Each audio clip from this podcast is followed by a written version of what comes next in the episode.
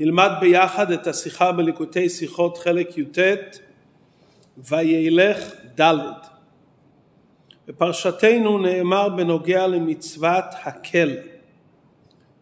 פרק ל"א פסוק י"א נאמר בבוא כל ישראל לראות את פני השם אלוקיך במקום אשר יבחר תקרא את התורה הזאת נגד כל ישראל באוזניהם. הקל את העם האנשים אנשים והטף וגרך אשר בשעריך למען ישמעו ולמען ילמדו ויראו את השם אלוקיכם ושמרו לעשות את כל דברי התורה הזאת. רש"י בפסוק י"א אומר תקרא את התורה הזאת המלך היה קורא מתחילת אלה הדברים כדאית במסכת סוטה על בימה של עץ שהיו עושים בעזרה. כלומר מלך ישראל היה קורא מתחילת ספר אלה הדברים, כלומר ספר משנה תורה, כפי שהגמרא מצטטת, מסבירה ומבארת במסכת סוטה. איפה הוא היה קורא? על בימה של עץ שהיו עושים בעזרה. למדנו כבר מספר פעמים שכל דבר שמובא ברש"י הוא קשור עם פשוטו של מקרא. רש"י אינו מצטט דברים שכתובים בתלמוד אם אינם נצרכים להבנת הפשט. מניין ההכרח לרש"י בפשוטו של מקרא שהמלך היה קורא על בימת של עץ שהיו עושים באזהרה. נכון, בתלמוד זה מובא, אבל מה ההכרח של רש"י שילד לומד את הפסוק בין חמש למקרא, למה חייבים לבאר לו את המיקום בימה של עץ? זה החשוב להבנת פשוטו של מקרא. החלק הראשון שרש"י אומר שהמלך היה קורא מתחילת אלה הדברים מובן. מדוע? כי נאמר לפני זה שמשה רבינו קורא ליהושע לעיני כל ישראל והוא מדבר איתו ולזקני ישראל והפסוק אומר תקרא את התורה הזאת תקרא זה לשון יחיד לא כתוב תקראו כלומר אותו אדם שבכוחו להקיל את העם המלך הוא קורא. אז לכן רש"י אומר תדע מה זה תקרא לשון יחיד? כל עם ישראל מגיע. מי קורא? אחד שיכול להקיל. מה שרש"י אומר את התורה הזאת אז הוא מסביר מה הכוונה את התורה הזאת מתחילת אלה הדברים. לא קוראים את כל התורה כולה אלא קוראים את ספר דברים אבל המשך דברי רש"י בימה של עץ שהיו עושים באזהרה זה בכלל לא קשור לפסוק לא רק שלילד לא יודע את זה וזה לא מובן, זה לא הכרח בפשוטו של מקרא, לכאורה זה לחלוטין לא קשור עם הבנת הפסוק. היה אפשר לומר שרש"י רוצה לתאר כיצד התקיימה מצוות הקל, כי היא קוימה רק בזמן שבית המקדש קיים, והבן חמש למקרא לא יודע, זה לא דבר שכיח, זה דבר שקורה אחת לשבע שנים, אומר לו רש"י כדאיתא במסכת סוטה. אבל זה לא מתקבל לומר שלכן רש"י מביא את הציטוט. כי קיום מצוות הקל זה פשוט הרבה יותר מאשר מצוות אחרות שקוימו במקדש, לדוגמה פרטי דיני הקורבנות. גם רש"י לפי זה היה צריך לומר כדאיתא במסכת סוטה בסוף דבריו.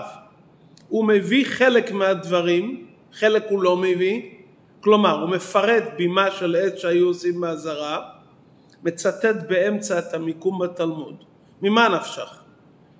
אם ישנם פרטים שצריכים לדעת והם כתובים בתלמוד, תן ציטוט לכל הפרטים. פרטים מסוימים הוא מביא, פרטים מסוימים הוא לא מביא, ובתוך הדברים הוא אומר כדאיתא במסכת סוטה.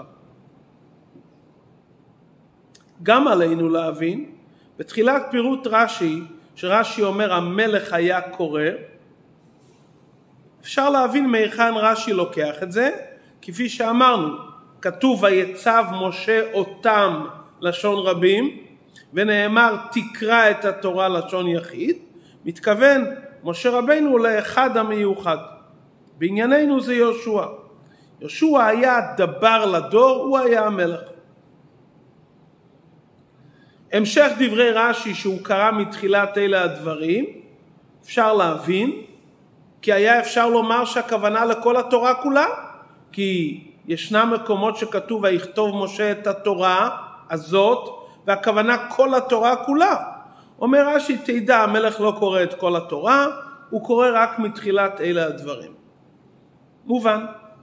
אבל השאלה מהיכן רש"י משיג בפשוטו של מקרא שלמרות שכתוב תקרא את התורה הזאת, הכוונה לא כל התורה, כפי שהרבה פעמים הכוונה, כפי פשוטם של דברים, תורה זה כל התורה כולה, אלא כאן הכוונה רק מתחילת אלה הדברים. נכון שכך כתוב בתלמוד, אבל עוד פעם, רש"י צריך להסביר את הדברים בדרך הפשט. מהיכן מה שכתוב בפסוק תקרא את התורה הזאת, אין הכוונה לכל התורה, אלא הכוונה רק מתחילת אלה הדברים. וגם אם יש לזה הכרח, מדוע רש"י משתמש במילים תקרא את התורה הזאת מתחילת אלה הדברים? מדוע רש"י לא אומר המלך היה קורא במשנה תורה, המלך היה קורא בספר זה? מדוע הוא מדגיש מהיכן הוא התחיל את הקריאה? כדי להבין זאת, עלינו להקדים ולעיין בדברי רש"י. רש"י אומר המלך היה קורא. המלך היה קורא.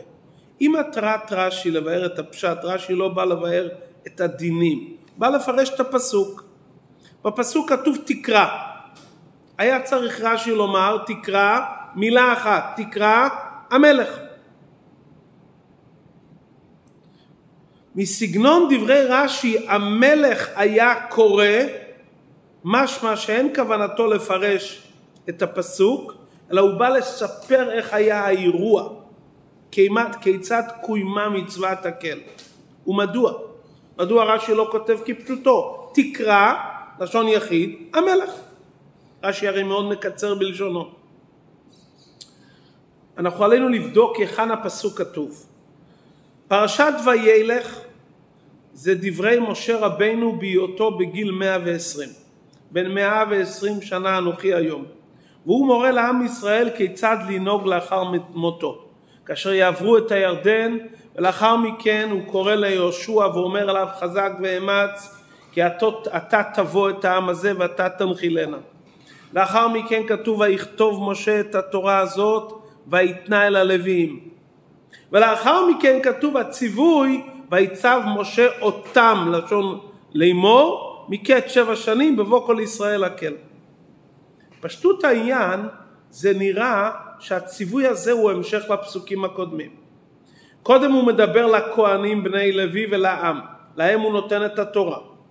ואז הוא אומר תקרא את התורה הזאת לשון יחיד. לשון יחיד מוכרחים לומר שהכוונה לאדם אחד. מי הוא האדם? יהושע. אבל היה אפשר לומר שזה שיש כאן ציווי ליהושע לקרוא את התורה לאחר שבע שנים, כלומר אחרי מות משה וייכנסו לארץ ישראל, זה אירוע חד פעמי. יהושע בתור זה שמכניס את עם ישראל לארץ ישראל, עליו לעשות אירוע חד פעמי, להקיל את כל עם ישראל, ולעורר אותם לשמור את דברי התורה הזאת בארץ ישראל באמצעות זו שיקרא את התורה הזו. מה שנתן משה רבינו לכהנים בני לוי, אתה יהושע, שאתה זוכה להכניס את עם ישראל לארץ ישראל, תעשה קריאה חד פעמית ותעורר אותם ליראה את השם ככניסה לארץ ישראל. הרי לפני זה הם היו הרי במדבר וחלק מהמצוות לא היה שייך לקיים וכולי. אז אם כן יהושע אחרי שמשה רבינו כותב את התורה, הוא אומר לו, אני מעביר את התורה, עכשיו אתה תעשה את האירוע הזה. כדי למנוע את ההבנה הזאת, שהיא לכאורה הבנה מאוד שמסתדרת בפשוטם של הפסוקים ובהמשך הפסוקים, וגם מבחינה הגיונית. אומר רש"י לא לא לא, זה לא ציווי חד פעמי ליהושע, בתור מכניס בני ישראל לארץ ישראל וכולי. המלך היה קורא, זו מצווה לדורות, ולא רק בסוף שבע שנים לאחר הכניסה לארץ בפעם הראשונה. דבר שני, מה שיהושע עושה את זה, זה לא בתור זה שזוכה להכניס את עם ישראל לארץ ישראל. הוא עושה את זה בתור מלך, וכך יעשו כל המלכים. דבר שלישי, קוראים מתחילת אלה הדברים, ולא את התורה כולה שנתן משה לכהנים בני לוי. הרי פסוק לפני זה מסופר איך שמשה נותן את כל התורה לכהנים בני לוי. מיד רש"י מסביר נכון, אבל כאן תדע, זה רק מתחילת אלה הדברים. מהיכן רש"י מכריח את הדברים הללו? אולי באמת זה רק ציווי חד פעמי ליהושע, ואולי זה בתור מכניס לארץ ישראל ולא בתור מלך, ואולי לקרוא את כל התורה כולה. ראשית כל ההכרח של רש"י בפשוטו של מקרא, שהכוונה היא לדורות ולא רק לאחר הכניסה לארץ, כי הפסוק אומר בבוא כל ישראל לראות את פני השם אלוקיך במקום אשר יבחר. כלומר החיוב הוא שעולים לרגל בבית המקדש. נו, יהושע עוד לא היה בזמן הרגל, בזמן שעלו לרגל לבית המקדש. המקום אשר יבחר השם זה בית הבחירה או משכן שילה.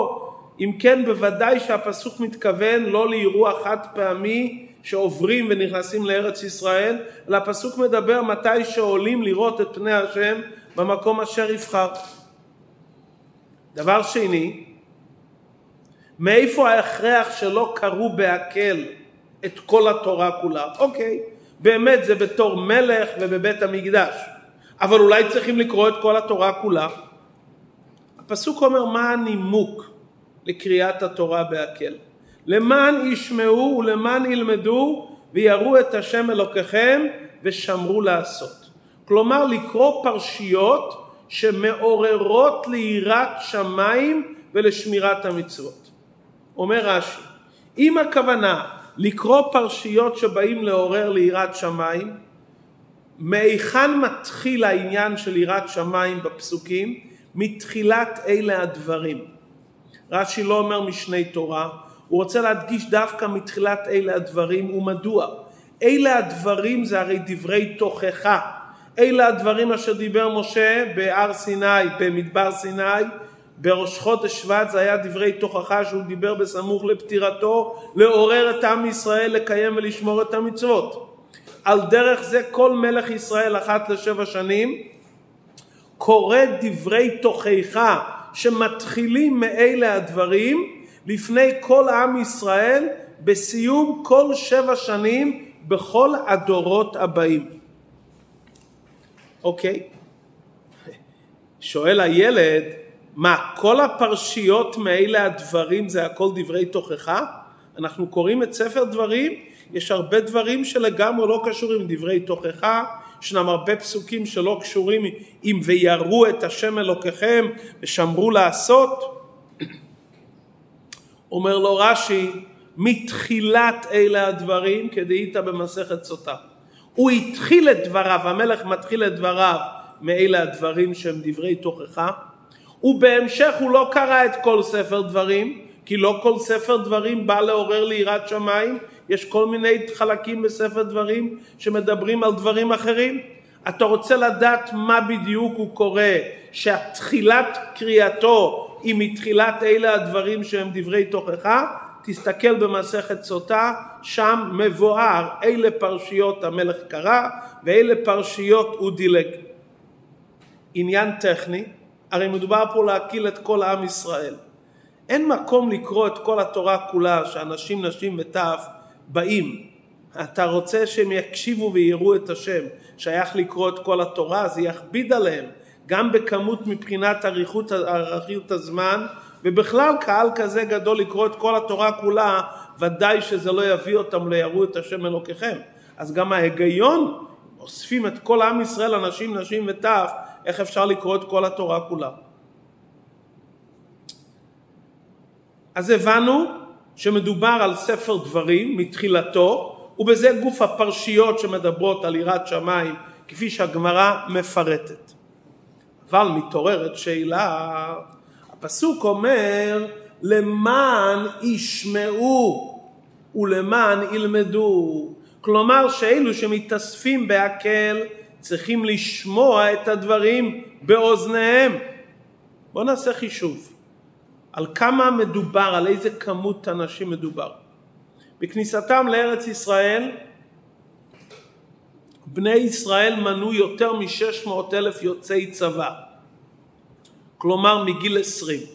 תוסיף את הצעירים שגילם פחות מ-20, תוסיף את הנשים והטף, ובארץ ישראל במשך השנים התרבו, מדובר על מספר עצום, כמה וכמה מיליוני אנשים. איך ייתכן שכל ישראל יוכלו לשמוע את דברי המלך? לגבי הנאמר בתורה מספר פעמים שמשה דיבר על כל ישראל, לא כתוב שהיו נשים וטף, דיבר לגברים, וגם לא כתוב שכולם היו חייבים לשמוע את כל המילים ממשה רבינו בבת אחת, זה יכל להיות שהוא דיבר, חלק שמעו וחלק העבירו את זה הלאה. אבל כאן כתוב הקל את העם, האנשים והנשים והטף, כל עם ישראל. והמצווה היא לקרוא את זה באוזניהם, שהם יוכלו לשמוע את הדברים. אומר הילד, איך זה יכול להיות דבר כזה? כל עם ישראל מתאסף, והתורה אומרת שהמלך צריך להשמיע באוזניהם. באמת הרמב"ם כותב שמי שאינו יכול לשמוע מכוון ליבו לקריאה זו. אבל זה לא על פי פשוטו של מקרא. בפשוטו של מקרא כתוב באוזניהם. אומר רש"י, המלך קרא את זה על בימה, על מקום גבוה, כדי שכולם יוכלו לראות אותו ולשמוע. בוודאי היה כאן עניין של נס. כי גם מתי שמלך עומד על בימה גבוהה, אנשים, נשים וטף, שיוכלו להיכנס לעזרה במקום כזה, עזרה לא הייתה מקום גדול, זה היה כמה עשרות מטרים. אז בוודאי שהיה פה גם עניין של נס, אבל כל נס צריך שיהיה לו איזה אחיזה בדרך הטבע, איזו אחיזה לפחות. אז היה איזה בימה, שהבימה הייתה אחיזה מסוימת, שכביכול הוא עומד על מקום גבוה, שבאמצעותו יוכלו משהו לשמוע אותו. אבל בוודאי היה כנס. אבל הילד מיד זוכר מה שלמדנו לפני זה, שאסור לבנות בבית המקדש דברים מיותרים. אומר רש"י, זו הייתה בימה של עץ שהיו עושים באזהרה. התורה אומרת, תקרא את התורה הזאת איפה? בבוא כל ישראל לראות את פני השם אלוקיך. פני השם אלוקיך זה בפנים. פני השם אלוקיך. כיצד ניתן לשנות ולבנות בימה בפנים, בתוך ההיכל של בית המקדש? אומר רש"י, כאן הכוונה פני השם אלוקיך באזהרה. כפי שלמדנו מספר פעמים, וירא כבוד השם בפתח אוהל מועד באזהרה. אבל מה, בנו קבוע בימה שתהיה קבועה באזהרה לתמיד? משתמשים בה אחת לשבע שנים? זה ודאי יפריע לעבודה השוטפת בבית המקדש תמיד. אומר רש"י, של עץ היו עושים. זה היה בימה ארעית מעץ דווקא, שהיו עושים אותה במיוחד אחת לשבע שנים. וזה מתרץ את השאלה, הרי כתוב לא תיטע לך אשירה כל עץ. אז לטוע אסור, ודאי, אבל לבנות בימה ארעית של עץ בשביל שיוכלו לראות את המלך אחת לשבע שנים שנזקקו לזה, זה אסור בתור אירוע חד פעמי, עשו דבר כזה. לא נטו עץ, וזה היה באמת רק אחת לשבע שנים. כלומר, את זה רש"י חייב להוסיף מהתלמוד, למרות שאין לזה הכרח בפשוטו של מקרא, כי הילד שואל, רגע, כתוב הקל את האנשים, נשים והטף, אז איך יכול להיות שכולם ישמעו למלך בבת אחת? אז הוא מבין שהיה פה גם עניין ניסי, כי איך אפשר להיכנס בכלל כולם לכזה מקום. אבל עדיין הוא לא מבין איך זה יכול להיות. אומר לו רש"י, הגמרא אומרת, אני מבין את השאלה שלך, אתה רואה בפסוקים שכתוב כל עם ישראל, תדע היה בימה של עץ, אז זה מתרץ לך גם בדרך הטבע איזה כלי בדרך הטבע בימה גבוהה, גם של עץ ארעי ולא משהו קבוע כדי לא לתפוס מקום מיותר באזהרה וגם אסור לבנות דברים קבועים באזהרה שלא נצטווינו עליהם אבל בימה מעץ ארעית לשם מצווה שחלה אחת לשבע שנים עשו את זה בעת שנזקקו. עד כאן הבנו את דברי רש"י מה הכריח את רש"י לבאר את הדברים ולהוסיף את הדברים. יש כאן גם עניין הלכתי מעניין. בקריאת הפרשיות ממשנה תורה על ידי המלך בשנת הקל יש בזה שתי דעות.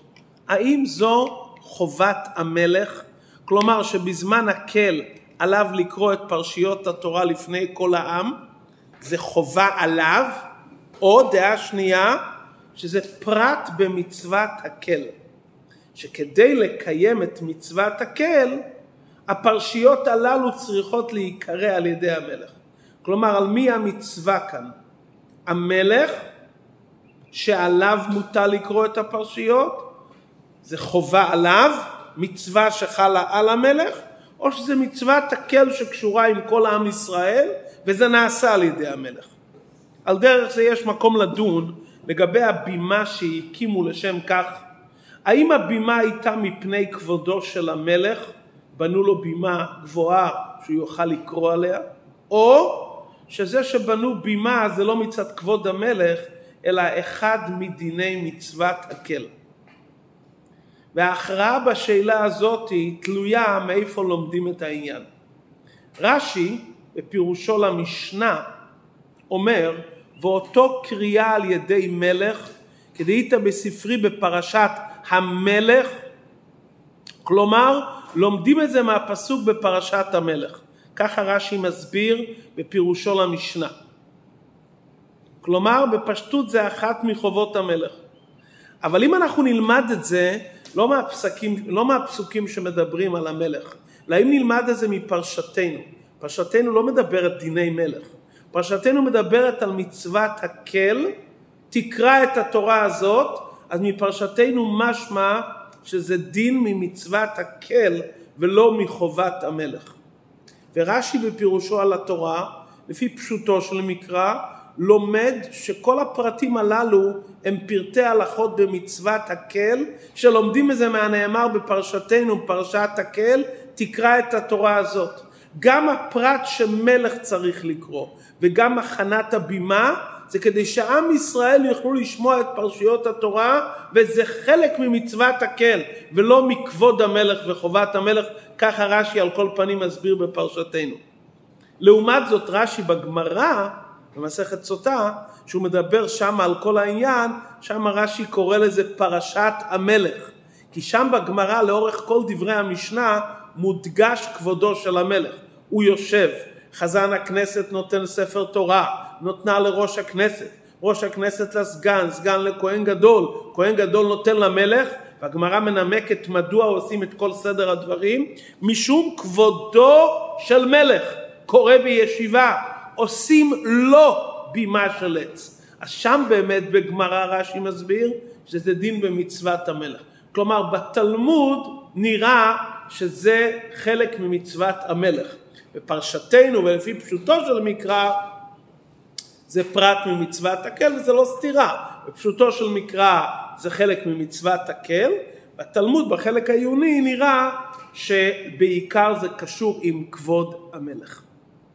מה לומדים בפנימיות התורה מכל הדיון שדיברנו עכשיו בנוגע להקל? התורה היא נצחית. מצוות הקל אי אפשר לקיים אותה היום בגשמיות בבית המקדש, אבל יש לנו בעבודה הרוחנית מקדש פרטי לכל אחד ואחד. מה זה מצוות הקל?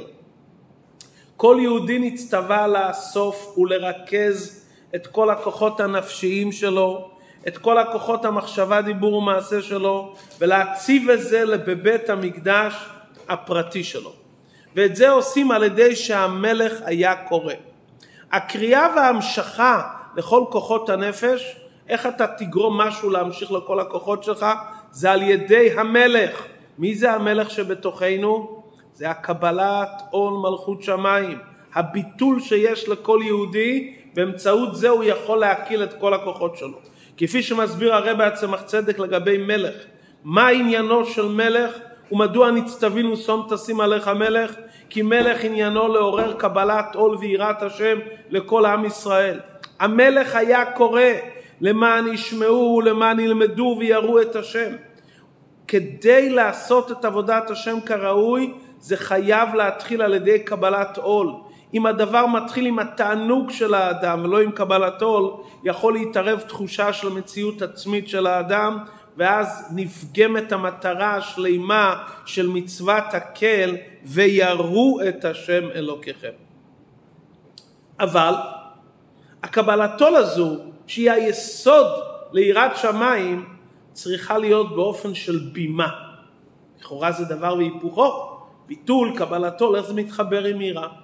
לפעמים האדם יכול להגיע לידי ביטול כאסקופה הנדרסת. וברגע שהאדם מגיע להיות כאסקופה הנדרסת וללא משמעות, ללא מציאות אישית שלו, הוא לא יוכל לעבוד את השם כראוי. לכן התורה אומרת הקבלת עול צריכה להיות בתוקף, היראת שמיים צריכה להיות בתוקף, קבלת עול מלכות שמיים על בימה, יתגבר כארי, רק על ידי זה תוכל להתנשא על היצר הרע. ירגיז אדם יצר טוב על יצר הרע. אם תבוא מול היצר הרע בביטול מוחלט, לא באופן שאתה עומד על בימה בתוקף, אז חס ושלום לא תוכל להתמודד מולו. היראת שמיים והקבלת העול מלכות שמיים צריכה להיות בתוקף. ואז ההתנסות הזאתי, התוקף של הקבלת עול מביא שהקריאה של המלך נקלטת בתוכה. יהיה לזה קיום, יהיה לזה השפחה על כל הכוחות שלך, על מחשבה, דיבור ומעשה, על כל השנה כולה. אבל עלינו להדגיש שהבימה צריכה להיות מעץ, והיו עושים את זה באזהרה. ההתנסות הזאת היא צריכה להיות באופן ארעי של עץ. תנצל את זה לזמן מה באזהרה, שאתה נמצא במקום קדוש ולצורך קדושה, שאתה צריך לקיים את מצוות הקל, לרכז ולהקיל את כל הכוחות וכל הלבושים שלך הרוחניים, אז תשתמש בתוקף ביראת שמיים עם תוקף והתנסות. אבל אם אתה לא נמצא באזהרה, אתה לא נמצא במקום קדוש, אם אתה תשתמש בבימה, עלול לצמוח מזה התנסות שתנגד למטרה של יראת שמיים. צריכים תוקף, צריכים בימה, ארעי, ודווקא כשאתה נמצא במקדש בקדושה. אנחנו נמצאים בימים שמחנה לשנת הקל ובשנת הקל, ניתן לכל יהודי הכוחות ליישם את המשמעות של מצוות הקל מבחינה רוחנית בבית מקדש הפרטי שלו. כשאנחנו מקיימים את המצווה מבחינה רוחנית, נזכה לקיים את מצוות הקל כפשוטה, בבית המקדש השלישי נשמע את הקריאה בתורה, בספר הדברים, מפי המלך המשיח, בשנת הקל, הבאה עלינו ועל כל ישראל לטובה.